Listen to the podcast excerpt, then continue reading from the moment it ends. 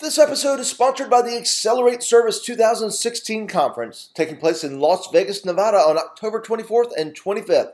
Excellerate Service promises to be an inspiring and thought provoking event dedicated to five star customer service. Excellerate Service 2016 is the place for you and your team to get the inspiration, tools, and strategies you need to drive your service forward. Learn more at excellerate2016.com. That is E X C E L L E R A T E 2016.com. Welcome to episode 147 of Cracking the Customer Code. I'm Jeannie Walters, and I'm here with the Chief Customer Service Chatbot, Adam Toporek. Adam, you sound so lifelike. I do not understand. oh, yes, we've got the real person here. There are no chatbots recording this podcast today.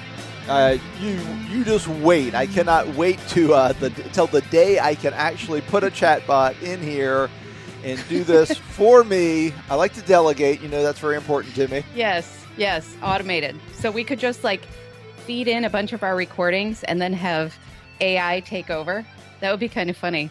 That would be funny. I wonder what they would come up with these chatbots. So why are we talking about this today, Adam? I don't know, Jeannie. you started it, and it makes no sense. It has nothing to do with our topic. So what oh, we're oh, come on. Okay, so that's, my segue is to blame you this today. That's my that's today's segue. Nice. All right. nice. So we're going to talk about social media and private channels, which does seem like a contradiction in terms, but is actually a new trend. Well, and I want to be clear here. We're not talking about general social media like we've talked about in the past. We're talking about the private channels that are available now uh, to customers through Twitter, through Facebook, through WhatsApp, through you name it. Uh, customers are reaching out to companies using direct messaging to basically access customer service. And so it's a totally new world in some ways, where before I think everybody thought about these channels as very public facing, and for the most part, they are. Now, customers are seeking information this way, seeking problem solving, but they're not necessarily doing it in the public forum. So, how does this change the game for customer service? Well, you know, the question is does it change the game at all? Because I have just recently been through the experience of using uh, the Twitter DM for customer service. And mm-hmm. let's see, I was ignored, I was abandoned. All the the, uh, the, beginning of my service triggers, I, I, got them all. All the things that they've done on the phone, they did via Twitter. So. Mm-hmm. No new thing under the sun in some ways, but it's an interesting thing because one of the reasons I went to Twitter, and it's not my default, you know, I am uh, a little more along the uh, age curve. It's social media customer services, not my first instinct. I usually pick up the phone mm-hmm. or send an email. Uh, but I had dealt with this company a few weeks before, and had the most miserable phone experience, you know, top five of my life, just awful. I had one conversation where they uh, spent 45 minutes trying to figure out my account and then went, oh, well, this is the Canadian number. You need to call the American number. Oh, my gosh. 45 minutes later. So I was like, you know what? Let's see if Twitter's any better. Mm-hmm. Uh, no. So today is what? Uh, now 10 so i had a week long where i didn't hear back from them i went back hey it's been a week blah blah blah. And then it's been 10 days and i haven't heard back from that exchange. Well so, they sound really good at their jobs. Yeah and you actually i think know who it is but i'll leave it out. So one of the things that's interesting is even though the channel was open they they still provided bad customer service. So when we talk about omni-channel, we talk about these the rise of these sort of new private channels, which I think are going to facilitate these things. You still have to have the infrastructure, and you still have to be customer centric, and you still have to provide good service. I mean, the channel means nothing without the customer service ethic behind it. Well, and this brings up some of the questions I had about this because part of the reason that these things are becoming more popular is because the tools themselves have actually changed. The direct message limit uh, for Twitter is no longer 140 characters. They actually extended it to as long as you want. So you can have a more in depth conversation. The question I have is if if we are if a tool like that opens up the customers are very aware that they can reach out that way. But the companies, the organizations might not be caught up yet because, as you and I know, some of them are just in the dark ages about this stuff. And if they are not setting the, those expectations with their own customer service people and saying, you know what, guys, now we've got to check DMs a lot more frequently. And people are expecting response within 20 minutes, maybe. I mean, I, I would say most people want instantaneous responses when they use these channels. So when they don't get them, it can be even more frustrating. So setting the right expectations for your customers on on one side saying here's how we deal with it, but also setting expectations for the people who are actually doing the responding. I think this brings that to a whole new level of responsibility.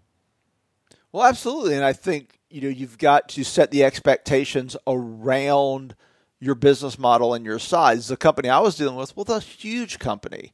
Mm-hmm. They're they're one of the biggest providers of what they do in the world. They are the biggest provider actually of what they do in the world, and there's some expectation with that that that channel is going to be monitored. They have a separate channel just for customer service, a separate Twitter handle just for their, you know, blank mm-hmm. cares mm-hmm. is what they call. Obviously, it's a misnomer in this case, but uh, that's what they call it. And you know, to your point, I think one of the things is setting expectations around your model. The second thing is for companies that aren't that big, is trying mm-hmm. to understand how you're going to manage this because right. as a solopreneur or a small business owner like you or me, there's a lot of DM spam. I don't even look at my DMs half yeah. the time.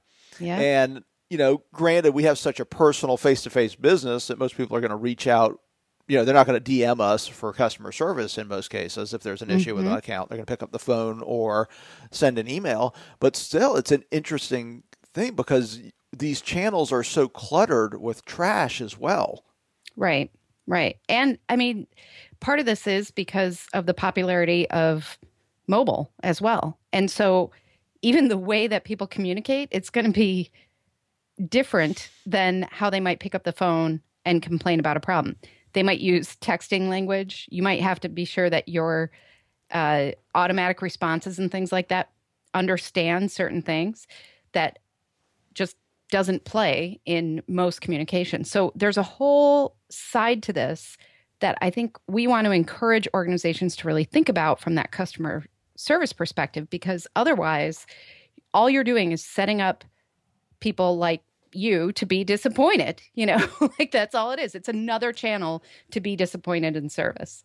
And I think one of the takeaways for me is the fact that the and you know, sort of the point of this episode is the fact that they're offering a private channel mm-hmm. is going to make it much more not really accessible, but much more attractive to people because I wouldn't have sent the this on a public Twitter. I wouldn't have been right. lighting them up and going back and forth with them. One, it's just not how I, yeah, I don't want my customer service conversation to be public. Right. In general, I mean, there may be an exception somewhere down the road, but I, I didn't want to have this discussion. This is about a, it's a financial institution. I don't want to be talking about my accounts and my mm-hmm. life and on public Twitter. Uh, so the fact that I could do it via DM now, mm-hmm. actually made me more inclined to try that channel. And I think you're going to find a lot of people who as these things get broader and more people understand that they're there, who are going to actually gravitate towards the channel that wouldn't have before because it's private.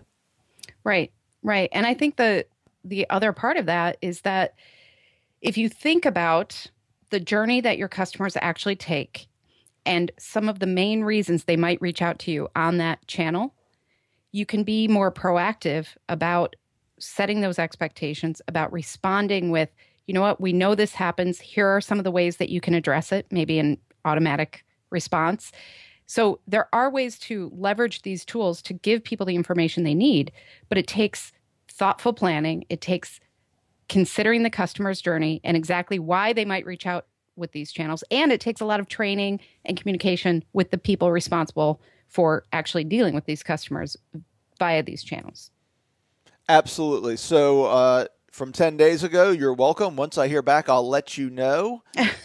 when that's the last thing you say and you never But say I anything think- else, then I think we agree 10 days is, is probably a little too long. I think so. We're gonna we're gonna say that's too long.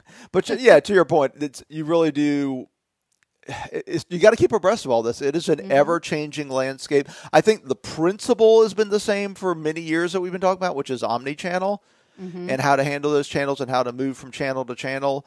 But you've just got to be aware that now this isn't this is it's not necessarily a new thing, but it's a fairly new thing that we have private channels that have a lot more capabilities on social media, and now you've got to be ready to adapt to that. So I think our takeaway today is the bots are taking over. No, I always like to go there In some ways, you're right, though.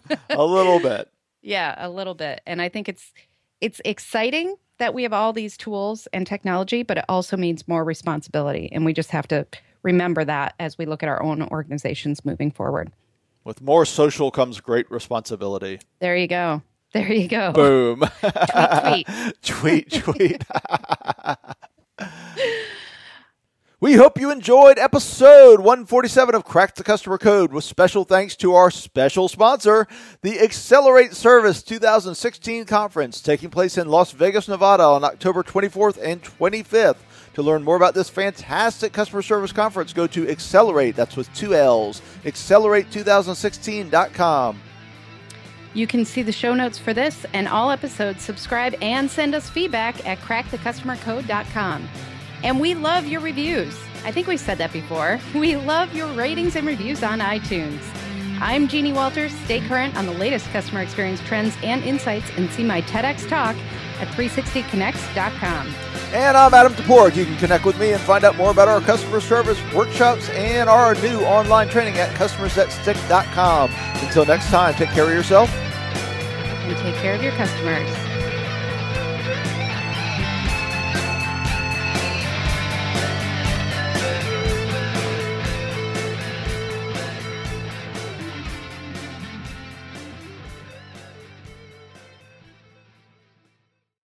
This podcast is a part of the C Suite Radio Network.